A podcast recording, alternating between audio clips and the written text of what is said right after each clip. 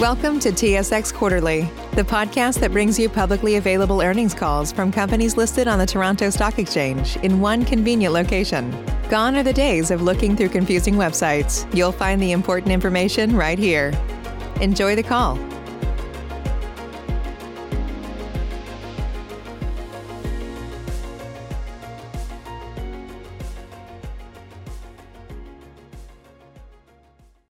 Greetings and welcome to the Aurora Cannabis Inc. third quarter 2021 results conference call. At this time, all participants are in a listen-only mode. A question and answer session will follow the formal presentation. If anyone should require operator assistance during the conference, please press *0 on your telephone keypad. As a reminder, this conference is being recorded. I would now like to turn the conference over to your host, Ananth Krishnan, Vice President, Corporate Development and Investor Relations. Please go ahead. Thank you, Hector, and good afternoon, everyone, and thank you for joining us for the Aurora Cannabis third quarter fiscal 2021 conference call for the 3 months ended March 31st, 2021. This is being recorded today, Thursday, May 13th, 2021. With me today are Aurora's CEO, Miguel Martin, and CFO, Glenn Ibbitt. After the close of markets today, Aurora issued a news release announcing our financial results for the fiscal third quarter. This news release and the accompanying financial statements and MD&A are available on our website or on our CEDAR and EDGAR profiles. In addition, you can find a Q3 supplemental information deck on our IR website. Listeners are reminded that certain matters discussed in today's conference call or answers that may be given to questions could constitute forward-looking statements that are subject to the risks and uncertainties related to the Aurora's future financial or business performance. Actual results could differ materially from those anticipated in these forward-looking statements. The risk factors that may affect results are detailed in Aurora's annual information form and other periodic filings and registration statements. These documents may be accessed via the CEDAR and EDGAR databases. Since we are conducting today's call from our respective remote locations, there may be brief delays, crosstalk, or other minor technical issues during this call. We thank you in advance for your patience and understanding. Following prepared remarks by Miguel and Glenn, we will conduct a question and answer session. To ensure we get to as many questions as possible, we ask the analysts to limit themselves to one question each. With that, I would like to turn the call over to Miguel. Please go ahead. Thank you, Ananth, and good afternoon. I would like to start with some brief thoughts on the quarter, including a discussion of our domestic and international medical businesses, and then I'll address our plans for the near-term challenges in the Canadian adult use business. Afterwards, Glenn will provide his financial review. Finally, I'll talk more broadly about strategy and why we believe that Aurora, as the largest Canadian pure-play cannabis LP in the market, has an incredible opportunity within the global cannabis space. I think it is clear from our results that Aurora benefits greatly from having built a diversified business across domestic medical, international medical, and adult use recreational markets. This provides us with both stability and growth no matter how the global cannabinoids industry evolves. First, let me say by talking about our domestic medical cannabis business, which is on very solid ground. We're number one by revenue in Canada's medical market, which, as you know, is the largest federally regulated medical market in the world. And our estimated market share is nearly double that of our next largest competitor. Notably, our international medical business also thrived during the period, demonstrating sequential growth even as many of our peers experience declines. It should be mentioned that both of these units exhibit approximately 60% gross margins. The domestic medical business is unique as it represents a direct-to-patient distribution model that is powered by sophisticated technology infrastructure, allowing for an end-to-end patient experience. This infrastructure covers patient querying, onboarding, medical consultation, straight through to prescription fulfillment. We are extremely proud of the investment in technology and infrastructure we've made to service the medical patient base, and it provides a tangible barrier to entry to the medical channel. In an adult use environment with low barriers to entry and provincial middlemen adding a layer of cost and complexity, the Canadian medical channel's direct-to-patient model is a welcome, sustainable, high-margin diversification piece to Aurora's business. We believe we offer the most expansive product selection and a carefully curated portfolio to ensure wide coverage of patient conditions at a variety of price points. Under my leadership, Aurora will maintain its focus on providing unparalleled professional counseling and guidance to patients looking for assistance in navigating medical cannabis alternative treatments. This high-touch approach to the medical channel is unique and is not easily replicated in the adult use retail experience. Further, we continue to exhibit success leveraging these core capabilities from Canadian Medical into our growing international medical platform. We sold medical cannabis into 12 countries during this quarter, and the number of countries exploring medical cannabis continues to grow. We've shown that we can take the expertise we gained in Canadian medical and export that internationally. And we continue to believe that this expertise represents a key success factor for Aurora as new countries look at launching medical cannabis regimes. Companies with success operating in federally regulated medical systems like those governed by Health Canada or the German health ministry are going to be advantaged when new markets open up to federal regulations, typically first for medical, then for recreational adult use. It should not be overlooked by anyone that on April 20th, in response to a question from the journalist, the White House press secretary publicly confirmed that President Biden supports legalizing medical cannabis. In a country like the United States, under a federally regulated system, we would fully expect the FDA to have significant influence in the federal medical cannabis program, and we think Aurora is uniquely advantaged when that happens. We view our enviable positioning in medical cannabis as a tailwind that over time will translate into success on a global scale. Taking this point one step further, as of March 31st, Aurora was the second largest Canadian LP in terms of global cannabis sales and a leader across multiple markets and segments. We have earned the credibility to pursue incremental M&A opportunities in Canada, the United States, and around the world in support of shareholder value creation. Still, consistent with our peers, the Canadian consumer business presented challenges during the quarter. In our view, these challenges were twofold. First, COVID-related lockdowns in key provinces made it more difficult for consumers to access products at retail, despite curbside pickup and online ordering for delivery as available options. Additionally, COVID slowed construction and opening of newly licensed stores, which had been expected. Second, due to the volatile environment, all of the provincial distributors have become more attuned to managing their inventory to limit returns, rationalizing their SKUs, and focusing on profitability per SKU. However, it's undeniable that there exists great retailer interest in having a more premium-focused assortment, and they are therefore taking a more accretive approach to margin as it pertains to 2.0 products versus just low-cost flower. This, of course, plays well into our strategy, even if it will take more time than we initially thought. As we have seen in more mature markets, a strategy which centers on product quality, innovation, and manufacturing excellence is the best path forward for our adult use business. Our ability to build traction will be more achievable once the current COVID-related lockdowns ease and provincial retail inventories are better aligned with product demand.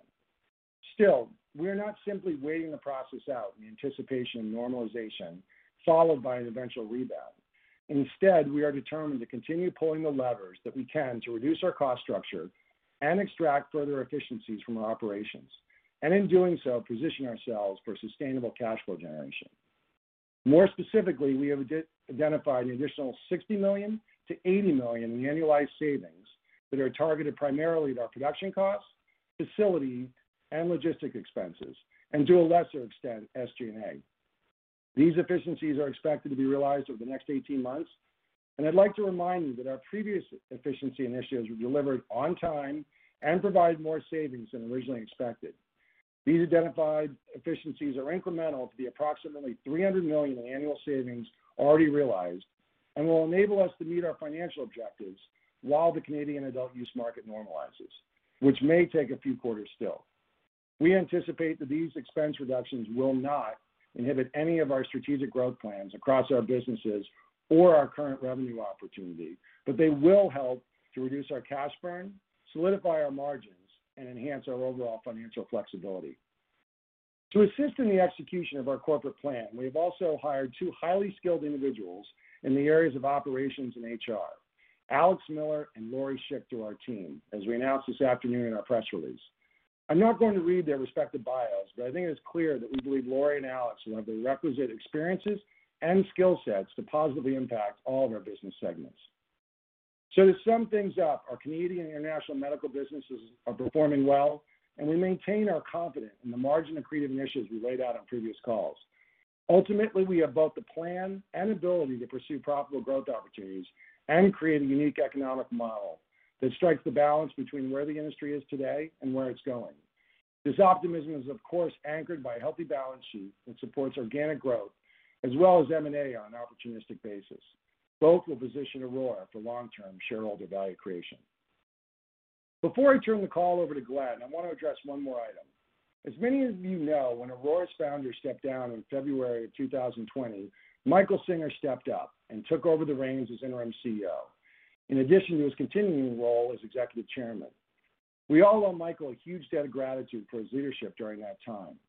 Ron Funk was the lead independent director over that period and has proven to be a consistent and reliable voice in the boardroom for years. Michael would transition back to a more traditional board role, and Ron will move to independent chairman effective immediately. We look forward to oversight from both of these directors as well as the broader board as Aurora continues to grow and expand. With that, I'll turn it over to Glenn. Thanks, Miguel, and good afternoon, everyone. Please note that the figures I'll be reviewing are all in Canadian dollars and can be found in the press release we issued this afternoon or in the Q3 MD&A and financial statements filed today on CEDAR and EDGAR.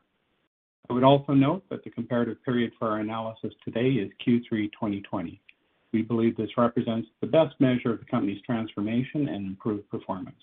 Where appropriate, I will also note sequential period comparatives. For context regarding our Q3 financial results, I'd like to take a moment to remind you of the plan we outlined to you in December 2020 and February of this year. So last quarter, we discussed a number of initiatives as part of our transformation of our consumer business. We talked about a focus on higher quality, higher margin products. So we reduced Sky production to 25% of its previous run rate to allow for process and cultivation changes to strengthen the flower standards there. A bit later, Miguel will speak to the success at Sky so far. But for now, I'll say that we are greatly encouraged by the significant improvement in quality performance at Sky, and in fact, across all of our operations. The reduced run rate has resulted in underabsorption of certain overhead costs at Sky, which then flow through to impact our cost of goods and gross margin in the quarter.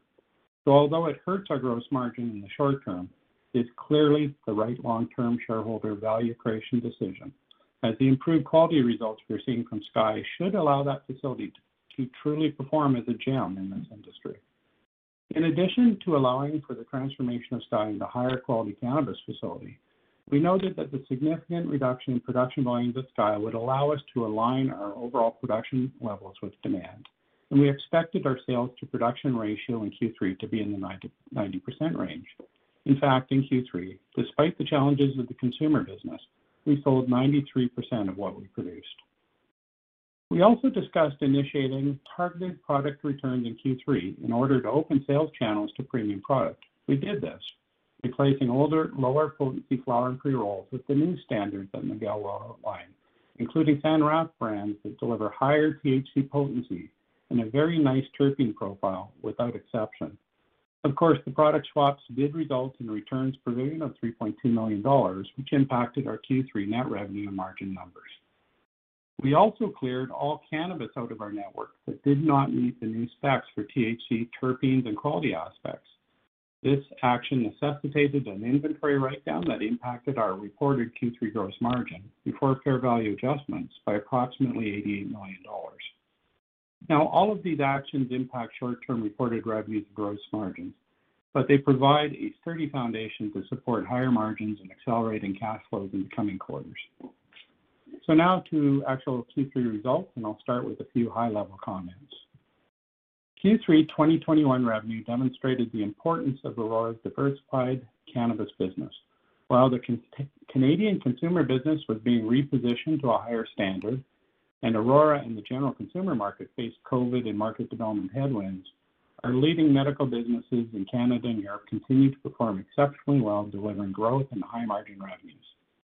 In brief, our Q3 net revenue, all of it from cannabis businesses, was $58.4 million, excluding the product return provisions of $3.2 million. Our medical cannabis segment continued to accelerate, generating $36.4 million in sales, and our consumer cannabis business delivered $21.3 million in net revenue prior to the return provisions. Demonstrating the value of our diversified cannabis business, our overall average selling price for medical and consumer businesses combined rose to $5 per gram of dried flour, an increase of 8% year over year and 12% sequentially. Adjusted gross margin before fair value adjustments on cannabis net revenue remained strong at 44% compared to 43% in the comparative quarter. Excluding the short-term impacts of unabsorbed overheads at Sky and return provisions and the wholesale clear-out of low-potency cannabis, our normalized Q3 adjusted gross margin was 54%. SG&A remained low and well-controlled at $41.9 million, excluding restructuring. So now let me dig a bit deeper into our Q3 financial results. Medical revenue was up 17% year-over-year, primarily because of the strong performance in our international medical business, which was up 134% year-over-year, and of course from the continued resilience of our leading Canadian medical business, which has delivered stable revenues even in the face of challenges from the opening of the consumer market. Not only was medical revenue growth significant, but this segment also carries our highest margins, coming in at 59% in Q3. And this despite absorbing additional overheads from the reduced run rate at Sky. Our broad European footprint continued to show its strength in the quarter, with Germany delivering revenue up 64% compared to the prior year, and the UK and Poland becoming Aurora's second and third largest international medical markets, respectively. I should note that while we did not recognize sales into Israel this quarter, we do expect further sales to Israel to resume in the near term as this market develops. We've been selling in Canadian and European medical markets for over 4 years and have seen little to no price compression, delivering over 60% of our revenues in Q3 and with exceptional and resilient margins. It's clear that our medical business is a key differentiator for Aurora and should be an important driver of future cash flow. Looking now at our consumer business, Aurora's Q3 revenue was $21.3 million before return provisions. This is down from Q3 2020 as we work through the plan to reposition our consumer business and weather the COVID headwinds that Miguel has described. Consumer margins were 21% compared to 28% in the prior year comparative quarter, and this is mainly because of the company-initiated increase in product return provisions and also because of the under-absorbed overhead costs at Sky. Adjusting for just the return provisions, Q3 consumer gross margin would have been 33%. Thinking about the longer-term profile of gross margins in our consumer business, with the changes we've made to cultivation and processing techniques and the successful introduction of new and unique cultivars coming from our breeding program and genetics bank, we can now produce a high-THC, high-terpene flower at Sky without materially increasing the cost to produce that flower. So leaning hard into our expertise in science and cultivation to focus on premium flower production, we expect to see strengthening of our consumer margins over the next 12 to 18 months as we successfully pivot our consumer business to a greater proportion of premium product. I should also note in the quarter that we did take the opportunity to clear out about 3,000 kilograms of low-potency flower at trim pricing. This product was at risk of being written off, so we elected instead to turn it into $760,000 in cash, but it did impact reported margins. Now to SG&A, which includes R&D. We continue to operate at our targeted low $40 million range, coming in at $41.9 million in Q3. This excludes approximately $3.2 million of employee and contract termination costs related to our business transformation. Although we continue to deliver on the run rate that we previously targeted, as Miguel noted, we see a path to further improvement over the coming quarters.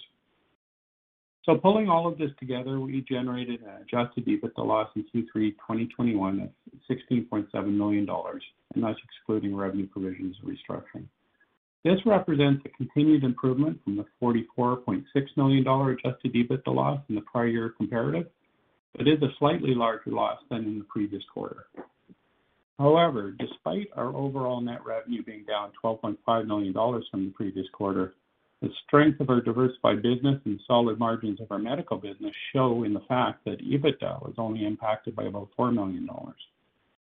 So with the continued business transformation efficiencies we believe we can realize within the next 18 months, We are confident that we can get Aurora to positive EBITDA run rate without having to rely on revenue growth or margin expansion.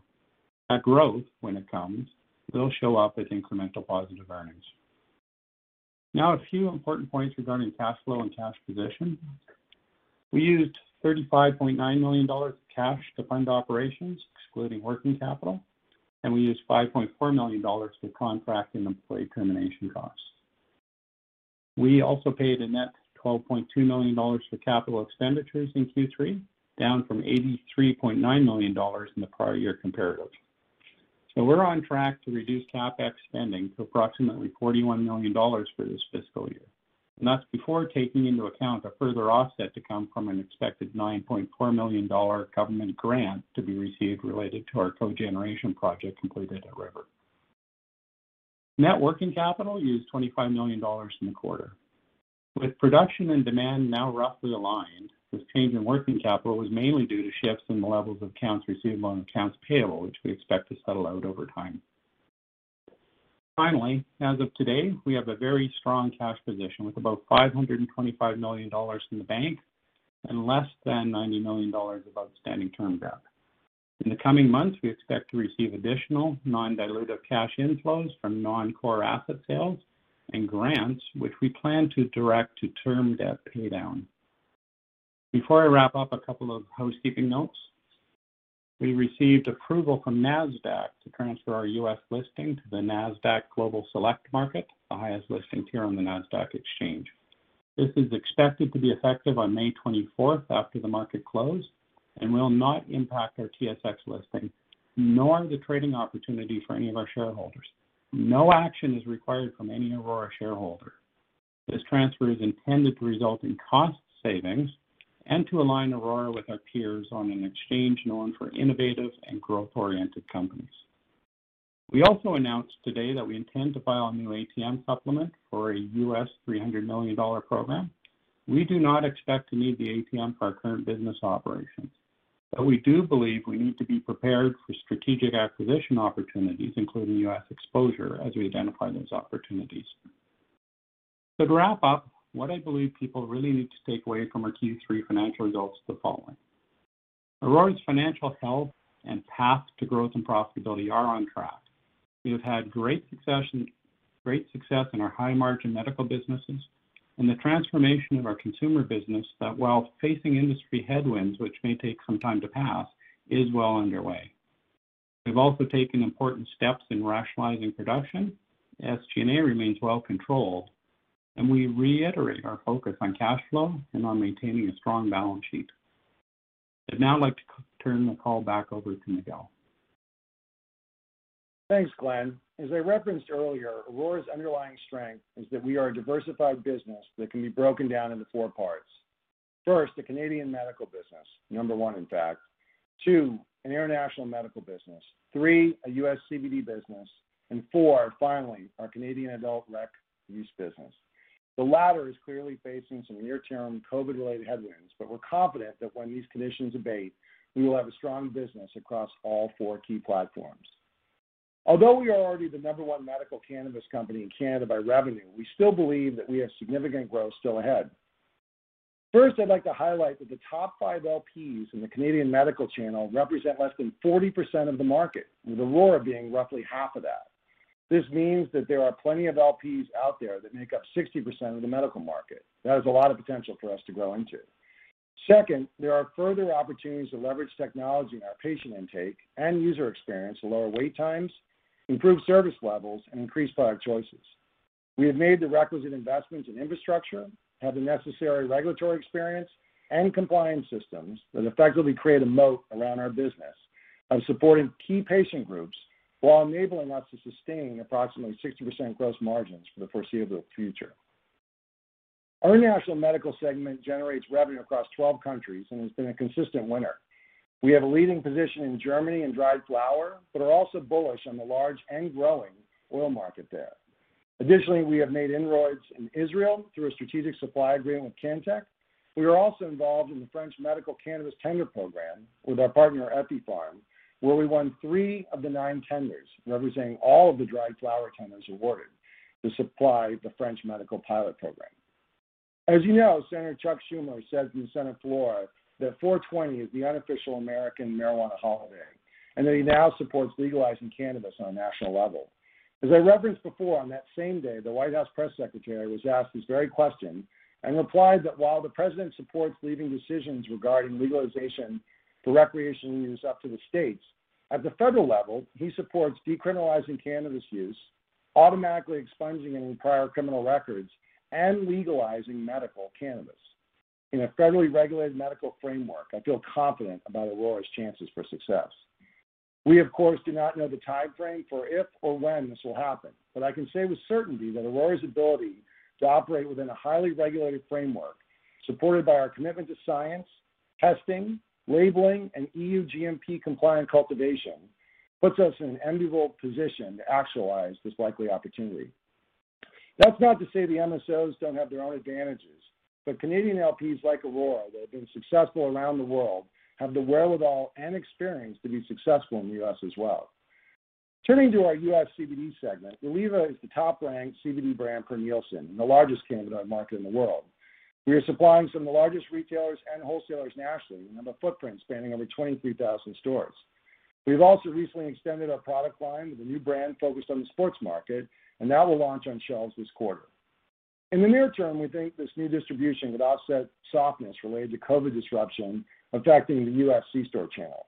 However, long term, we believe that the single greatest sales catalyst for Reliva going forward, given its already established critical distribution, regulatory experience, and relationships in the U.S. market is FDA regulation and the potential placement of CBD within a dietary supplement framework.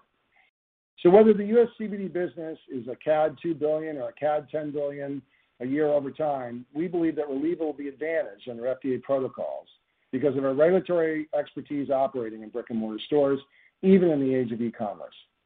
Let me also add that we would not be surprised if the non-THC parts of our portfolio are not ultimately as big as the THC parts of our portfolio, particularly with positive FDA action in the U.S. Moving on to the Canadian consumer market, our three-step approach to winning is as follows. First, we have made significant investments improving the quality of our products. This includes the addition of hand trimming, hand drying techniques, and innovative packaging. Importantly, we have also improved the minimum potency specs of our two largest brands.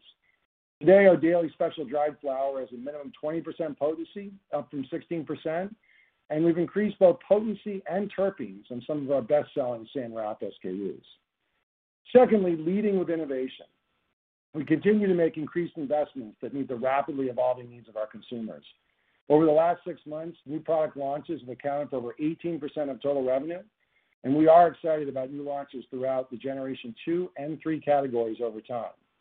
And third, optimizing our manufacturing and production network. This includes leveraging third parties as needed across our supply chain to increase speed to market, the ramp-up of Aurora Nordic to streamline EU GMP shipments to our key European medical business, and the closing of inefficient cultivation and manufacturing facilities. We are now going even further with today's efficiency initiatives to reduce complexity in our operations. We like our top-line strategy, which we believe is appropriate for the current and future state market.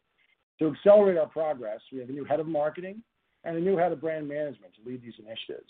They'll be working closely with the team at Great North Distributors, our new contract sales force, who is the #1 national broker for cannabis in Canada. Before we wrap up, I want to take a moment to talk about our strategy to commercialize our deep intellectual property and science program. The production and isolation of cannabinoid molecules is a topic that generates a tremendous amount of airtime, particularly as it relates to biosynthesis. We believe the use of the cannabinoid molecules, including minor cannabinoids, will be huge as the regulations globally evolve. In fact, our Reliva business in the USA Today sells products to consumers that use CBD isolate, and we are deeply interested in the evolution of other cannabinoids and the ability to commercialize them. With this, it is important to highlight to our stakeholders Aurora's connection to the biosynthetic production of cannabinoids, which goes back to the work carried out by our plant science team on the discovery of plant pathways, and licenses for this IP was brought to Aurora through the acquisition of Anandia. Through licensing deals, Aurora and 22nd Century Group together share the global intellectual property rights to key aspects of cannabinoid biosynthesis. The two companies are working closely together to both defend our position on this IP from parties infringing on it, as well as actively exploring commercial development opportunities. This technology promises to be tremendously valuable as it potentially unlocks more efficient means to produce cannabinoids, particularly minor cannabinoids, which typically occur in the plant at very low levels, less than 1%. Let me end with this. Since first announcing our business transformation about a year ago, we have accomplished a great deal. Specifically, we said that we would cut G&A and delivered $60+ million in quarterly SG&A savings. We said we would align our production to current demand. We delivered that in Q3 with a sales to production ratio of 93%.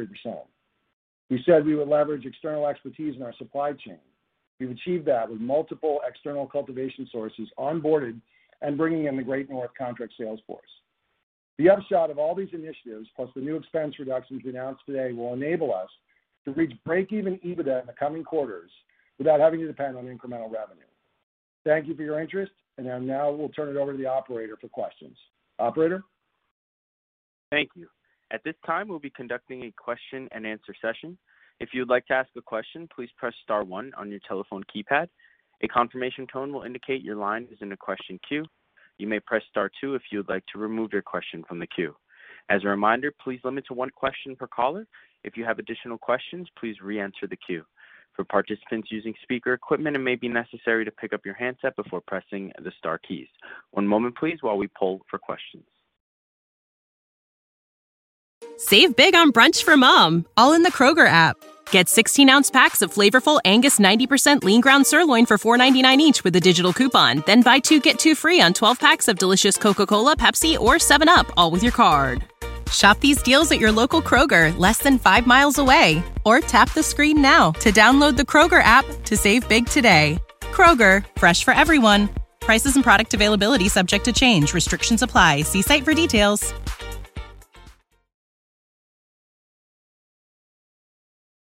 Your first question comes from the line of Vivian Aver with Cowen. Please proceed with your question.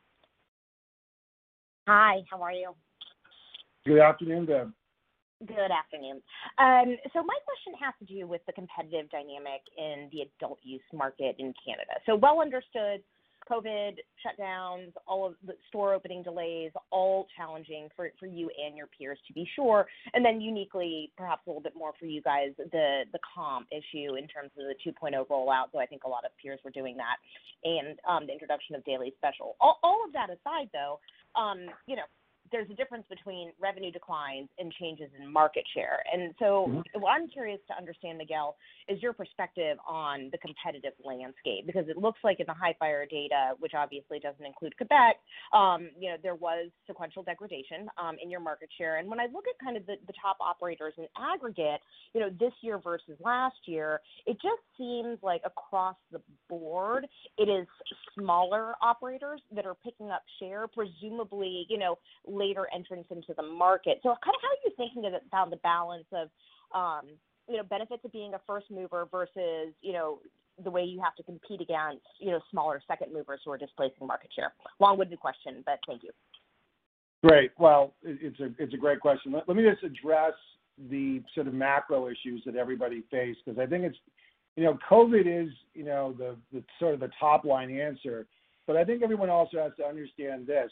You had the provinces, which act as wholesalers, making massive cuts to their days on hand as they reacted. So that's sort of a one-time impact. And we're talking about 7- and 8-figure pieces. We're also seeing provinces that had a massive, reduction in terms of new SKUs that they allowed to be brought to the market. So just to say that, curbside delivery and stores not opening, that's only a portion of the revenue story. And I would say, that is a bit of timing in a lot of different ways. Now, Vivian, to your question about market dynamics, let me take it in two directions. So first and foremost, it is a very diluted market compared to what, I'm used to and maybe what you're used to, where you have the top five LPs controlling 80-90%, of a given category. You don't see that in the cannabis business in Canada today. So that's first. You may see top five companies, representing 40, maybe 45% of a key category, dried flower, pre-roll, vape, things like that. Secondly, as everyone well knows, market share in isolation is really not a good bellwether. you're seeing a lot of market share picked up, by value products and deep discount products. And those margins are way lower than what we're seeing from a premium standpoint. I would say that you're starting to see the early days of premium products start to take hold. We've seen it a little bit. You've also seen some others. You're also really seeing an acceleration of Gen 2 and Gen 3 products in Canada. So if you look over like the last 12 months, flour might be up 30 to 40%. If you look at everything else, it might be up 3 times that. And I think everyone understands that there was a delay in the Canadian market with those Gen 2 and Gen 3 products. So when you think about concentrates and vapor and pre-rolls, those are going to have higher margins regardless of that. Lastly, I think a lot of these competitive dynamics are a bit temporary. There is, as you've seen, a glut of what I would describe as, low-cost flour, in the market, and that's causing some irrational pricing. I do believe, having talked to the provinces and talking to retailers, there is an interest in holding margins up and people actually making money. Maybe it's taken a little bit longer than people would have wanted because of, just the situation we're in with COVID. And then I guess lastly, to be respectful of your question about our market share, I think, to be brutally honest, it's taking a little bit longer than I would hope. And so let me talk a little bit about that. We had to make, as Glenn mentioned, and I talked a bit about massive changes to the quality of our products. And unlike other CPG, items, you can't just snap your fingers and flush wholesale, flush retail. So we had to do the provision we saw 3.2. It takes a while to get that out of retail and get that, in the system. But I think the changes that we've made across the board on potency and with new items is encouraging. I think G&D and retail coverage is really not talked about a lot. Just as one, data point for you, from our data, we see that the number one SKU, which I won't say what it is in Canada, in terms of in stock is around 60%. So that one SKU is only in 60% of the stores. That's an abysmally low number in any sort of traditional CPG. We think someone like G&D that can make 3 times the number of calls for us, has great data systems, has national coverage, will be really strong on the blocking and tackling. So while we're not, I'm not happy with the timing of it, we're definitely going to see improvements, but that really goes to the strength of the other parts of our business, which are way steadier and have way less compression, and, provide a lot of opportunities. Your next question comes from the line of Pablo Zuanic with Cantor Fitzgerald. Please proceed with your question. Good afternoon, everyone. Miguel, can I just ask, maybe following up on the last question, talk about the relationships of Aurora with the boards and with the consumer. Because of all these issues, how those relationships been hurt with the boards, with the retailers, and what about the brands? Have the brands suffered as a result of what's going on? And I'm asking that in the context of a company that's losing share, right? If you can comment on that, thanks. Pablo, when you mean the boards, you mean the provincial boards? Yeah. So there's like 3 parties to a story, right? Your relationship with the boards, your relationship with the retailers, the stores, and then, the relationship with the consumer in terms of your brands. Because what I'm surprised is that we see all these new little companies being able to list new SKUs with the boards at a time that they are cutting SKUs, right? So it just makes you wonder. Thanks. Okay. You're very welcome. So let me see if I can take those in, in 3 parts. So obviously the provincial boards, operate as the wholesaler. I would say, they are evolving. And I've got a tremendous amount of respect, for the provincial boards. I mean, remember, this thing's only 3 years old. They're trying to, do everything they're trying to do in the midst of COVID.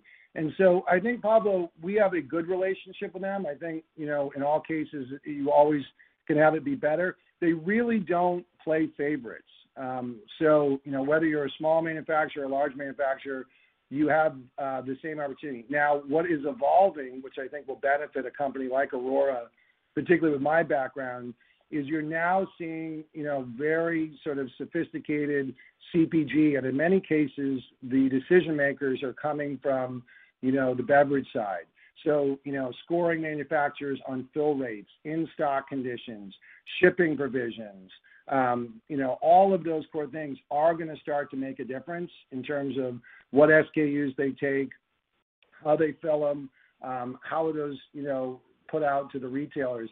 And we're spending a lot of time and effort on that. So I know right now it just seems like a free-for-all in terms of everybody's treated the same. I think that's definitely, you know, changing. Also, we are hearing from the provincial boards that they are, you know, concerned about price compression and starting to put some floors in on key segments, whether that's a 3.5 gram flower or a 28 gram. And I think that also benefits, you know, bigger pieces. Now, in terms of the retailers, you know, it's an interesting market.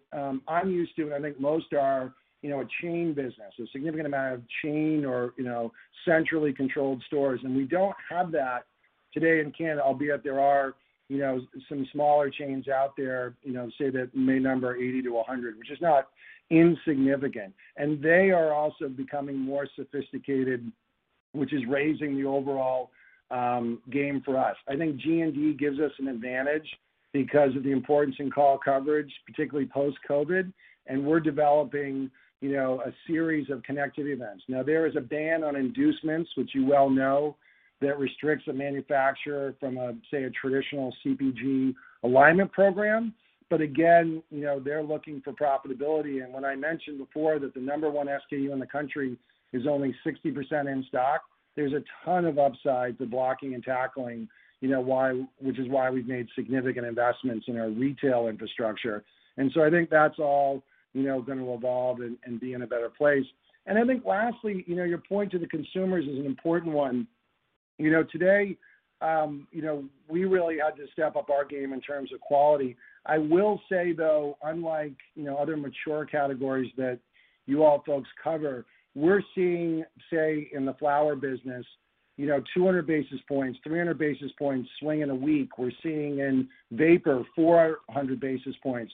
So the consumer is moving around and is respecting, you know, quality and value in terms of what they get, as well as innovation. And we are seeing a significant amount of receptivity to new items, you know, like concentrates and hash and rosins and resins. And that, I think, will benefit a company, you know, like Aurora that's made significant investments in there. And so, you know, I think in aggregate, what you're seeing here is not going to be the future state. I would expect that you'd start to see, you know, more traditional trends where the top five LPs in a category do, you know, 60, 70%. You're seeing in stocks in the 80s and 90s. You're seeing national execution, and you're seeing a more consistent brand experience, even though there'll always be a place, you know, for a regional brand. I just don't think at the level it's at today. Your next question comes from the line of David Kideckel with ATB Capital Markets. Please proceed with your question. Hi, guys. This is actually Frederico chiming in for Dave. Thanks for taking my question. So we've seen M&A activity has really taken off here in Canada. I'm just wondering, how do you guys see that environment? You know, what's your game plan there? Are you looking at anything M&A-wise in Canada, or maybe do you have other plans? And so that's not in the U.S., I mean, specifically for Canada. So, you know, Frederico, it's an interesting question. Obviously, there's been some notable, you know, acquisitions of late.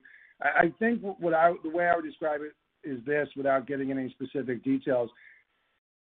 We don't see anything in Canada that we got to have. Given the dynamic nature of market share, buying or renting market share, I think right now is not a great play, you know, in Canada. Now, that being said, if we saw something that was accretive, you know, a technology, you know, a management team or something that was in a category that we didn't need, then maybe be of interest. I think, as many of you know, Aurora, you know, was on an absolute tear in terms of acquisition in the early days. And so whether it's Anandia as a lab or Coast and Comox in terms of IP and technology or manufacturing, we've got, you know, plenty of infrastructure and had plenty of, you know, acquisitions in order to fill it out. I think, you know, given our strength in medical and international medical and you know, with a little bit of softness in rec, we're going to focus in there, but I don't think you're going to see us chase, you know, in Canada in order to what I would really describe as renting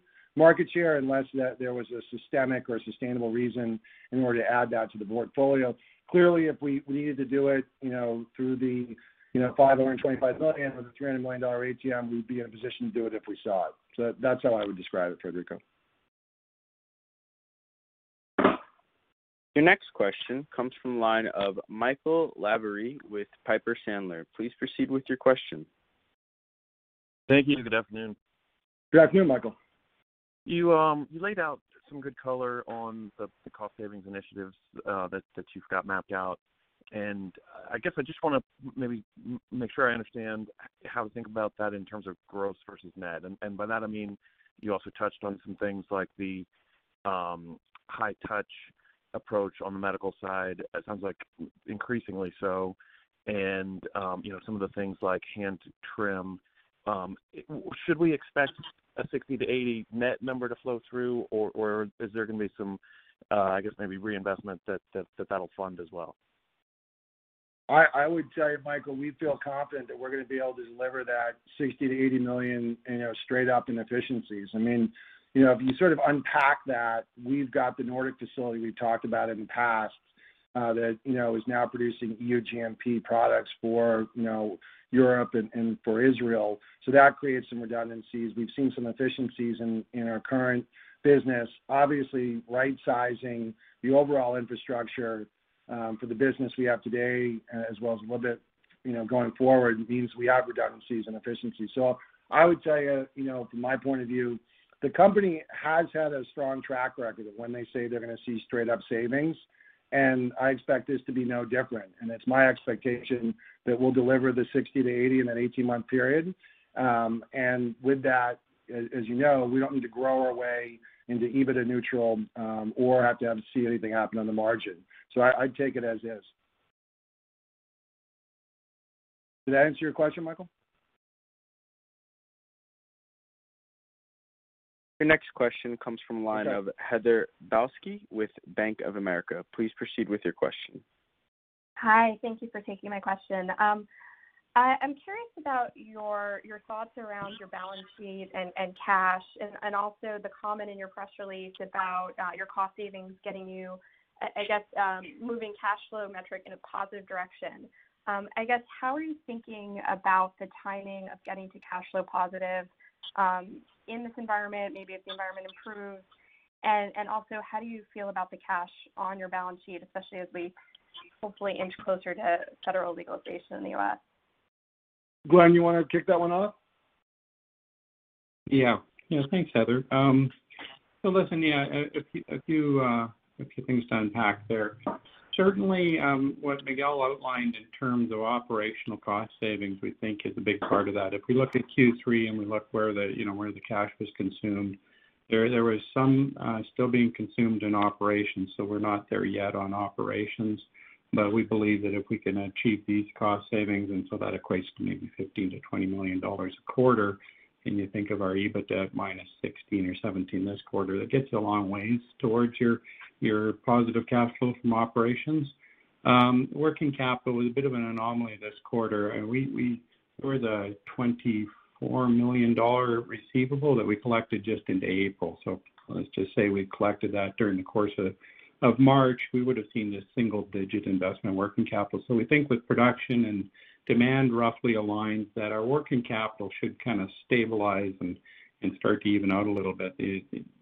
So let's just say long-term, there'll be a little bit of investment in working capital as we grow, but we think we've got that well under control, and certainly as we manage our inventory tightly now, that should be fine. And finally, you know, the CapEx piece of this, you know, we talked about how much we've reduced that. I mean, I know you're relatively new to our story, but you've done your homework. You know what we were spending in CapEx a year ago. You know where we're at now, and we think we've got most of our projects complete. So even going forward there, you know, we spent $40 million, or, you know, we're on track to spend $40 million this fiscal year, and I don't see us, you know, that's the top end for next year, if that. So, you know, the pieces are in place, and really what we want to do is execute on these cost reductions in operations and SG&A just in the way that Miguel's described it over the next number of quarters to make sure that we've got a plan to get us there without having to depend on revenue growth.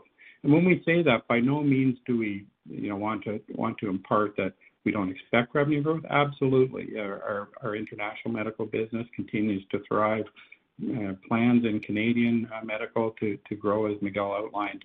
And we believe that we've put the pieces in place to get consumer back on track. So we do expect growth, but we want to make sure that we pull the levers, as we've talked about in the past, to get us to at least a break even on EBITDA and cash flow without depending on that growth. So presumably when the growth shows up, it shows up as incremental earnings and cash flow. So that's the plan.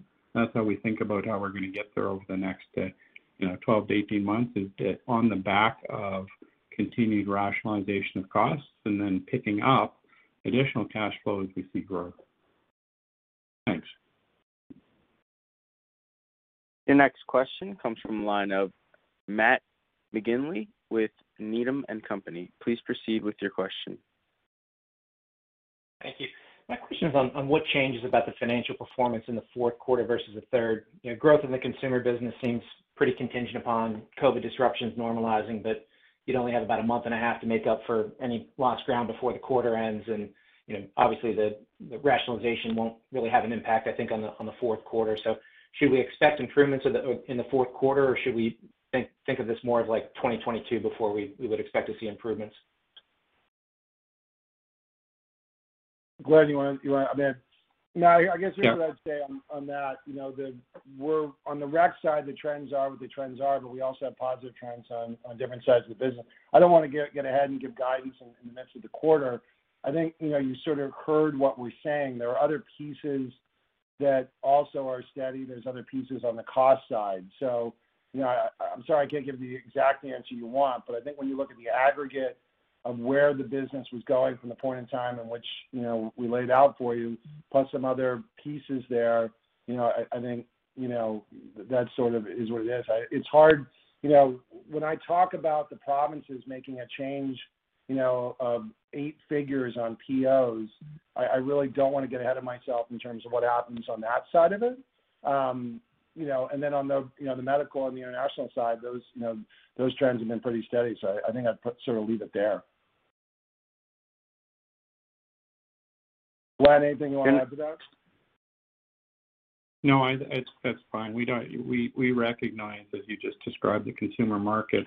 We're doing what we can, but there are things that are kind of dynamics of the market right now, and we've seen over the last quarter that the provinces are adjusting on the fly as well. So we will focus on the plan we've laid out, which is over the next number of quarters, and continue to just look for improvement each quarter. Your next question comes from the line of Tammy Chen with BMO Capital Markets. Please proceed with your question. Hi, thanks for the question.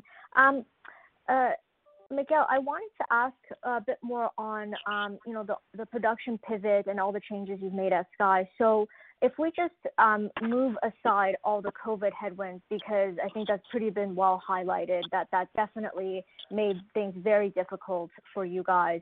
On the premium pivot strategy. So if we just move that to the side here, could you speak a bit to the consistency now at which Sky can produce that high quality flower? Because one of the things we keep hearing, COVID headwinds aside, is that in the market right now, there's a lot of the average quality stuff, but there's not enough of the high quality stuff. And I just would have thought that sort of dynamic, once again, COVID aside, would have been that perfect sort of opportunity for your strategy of trying to tackle that apparent white space. So can you talk a bit about the production consistency? Because I'm also just thinking about your ability, right, to tackle that white space, and also the implications on, inventory, possible impairment going forward. I know you did this big inventory write-down this quarter, but really want to understand the level of consistency you can hit at in terms of the higher potency and all the thresholds that are required for a premium flower. Thanks.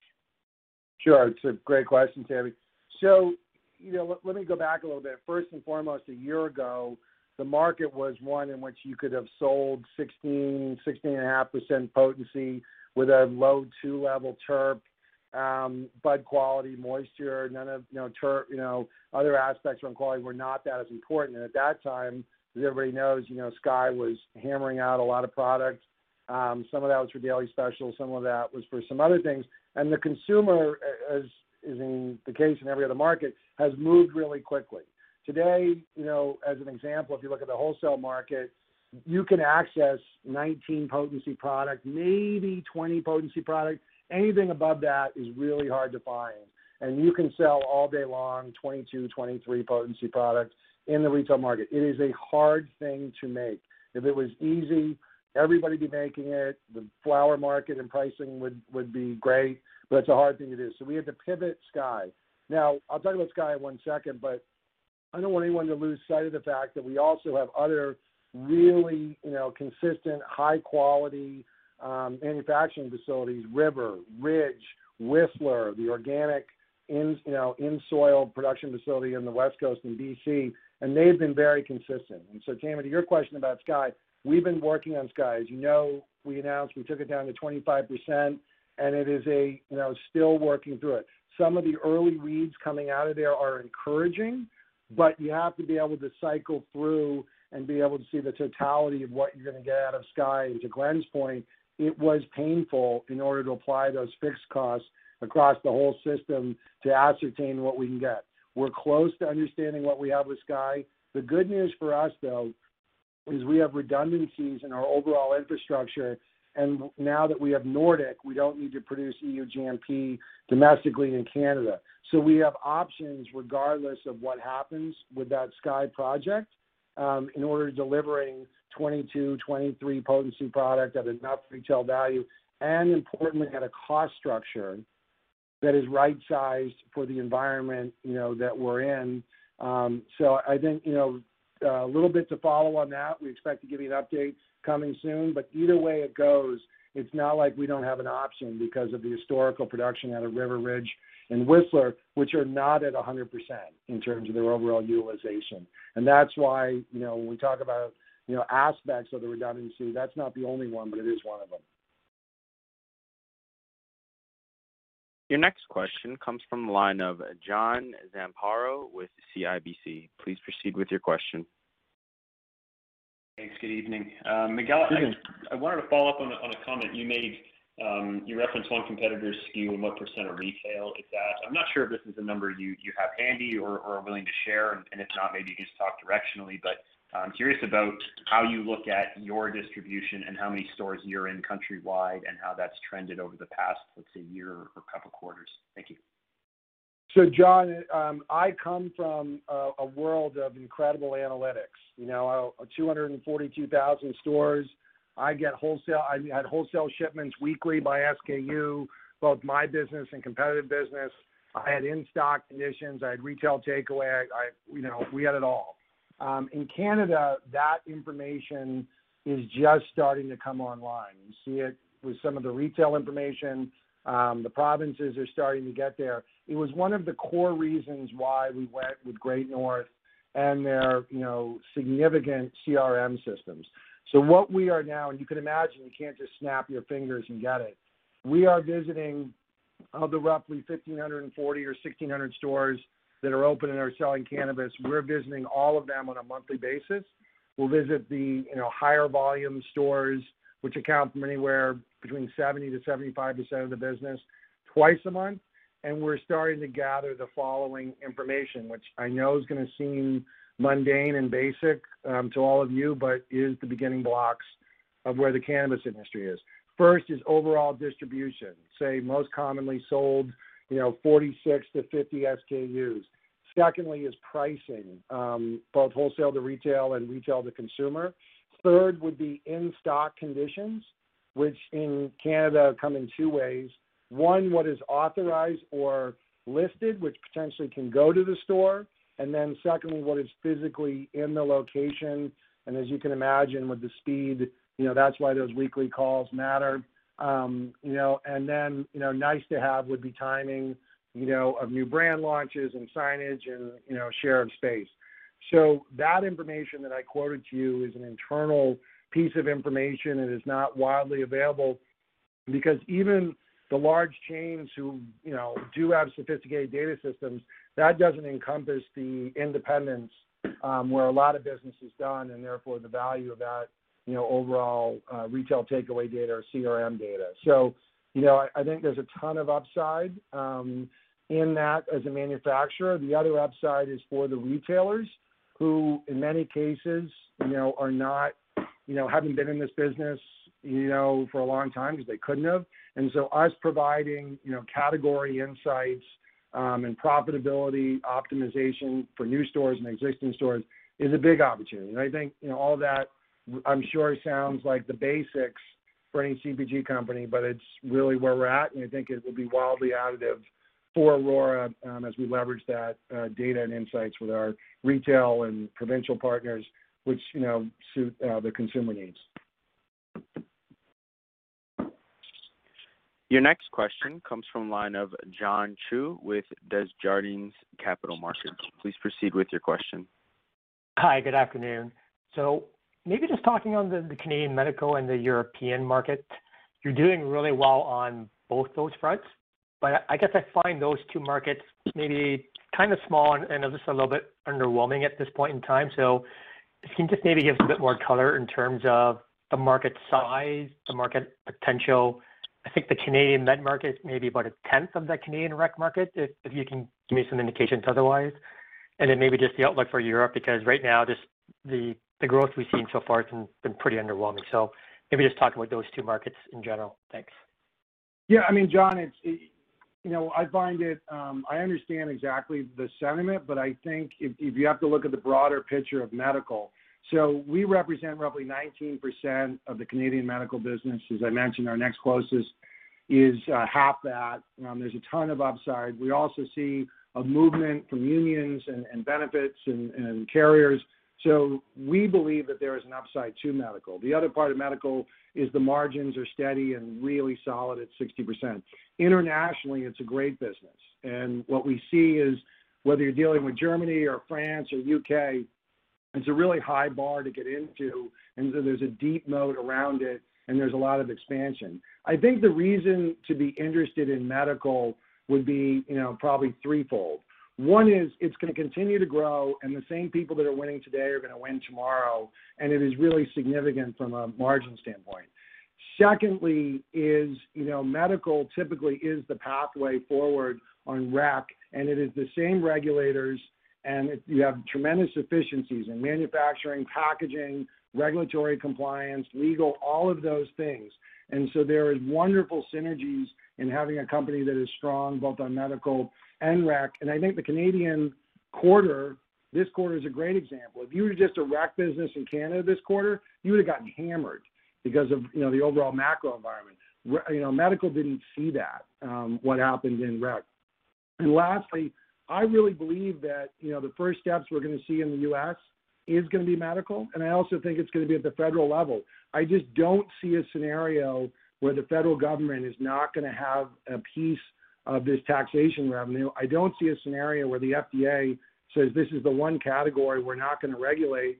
And with all due respect, you know, to the MSOs, you have some really large multi-billion-dollar global CPG companies that have made big bets that stand to gain from interstate commerce, highly regulated, all of those things. So I think medical doesn't get anywhere near the attention. It's not just because we do well at it. It's just all of those economics, and it is growing, and it is an important part of the rec story, whether it's today's synergies or tomorrow's new markets. Miguel, I'd like to add just a couple of things to that, if you know, following about the medical thing. Just you're talking about market sizing. So let's Canada would say maybe 1% of the Canadian population are medical cannabis consumers. In Germany, it's 1/10 of that. It's 1/10 of 1% of German population are currently medical cannabis patients. And so as our leadership in Germany would tell you, there's 90% of the patients out there don't realize they're medical patients yet. And so it's our job is to go help them understand the benefits of medical cannabis. Because so you're talking about growth opportunities, just simply getting the same sort of penetration we've got in Canada, you know, we could tenfold opportunity there. But more importantly, and when we focus myopically on revenue, we miss an important point. 60% margins, and I'll just kind of reiterate that. I don't see anybody in our industry delivering 60% margins. So to me, 60% margin is worth twice the consumer dollars that somebody operating at 20 or 30% in the consumer market. So we shouldn't lose sight of that. You know, it's a massive part of our business. I think the growth opportunities are excellent. I think the ability to support a cash-generating business is excellent. And for all the reasons that Miguel said, it leads you into the future opportunity. So I don't want to sort of, leave it as a poor cousin to the rest of the business. It's an incredibly important part of the business. Thanks. Ladies and gentlemen, we have reached the end of the question and answer session, and I'd like to turn the call back to Mr. Miguel Martin for closing remarks. Well, on behalf of all of us, we want to say thank you and all of your interest in Aurora. We look forward to delivering this plan. And I hope everyone is safe and well, both you and your families. All the best. Thank you. This concludes today's conference. You may disconnect your lines at this time. Thank you all for your participation. Save big money at Menards. Let the fresh air in and keep the bugs out with replacement screen for your doors and windows from AdForce. It's easy to install, durable against the elements, and comes in a variety of types to suit your needs. Repair your screens today with a roll of replacement screen. On sale through May 5th. And check out more great deals happening now in our weekly flyer on Menards.com. Save big money at Menards.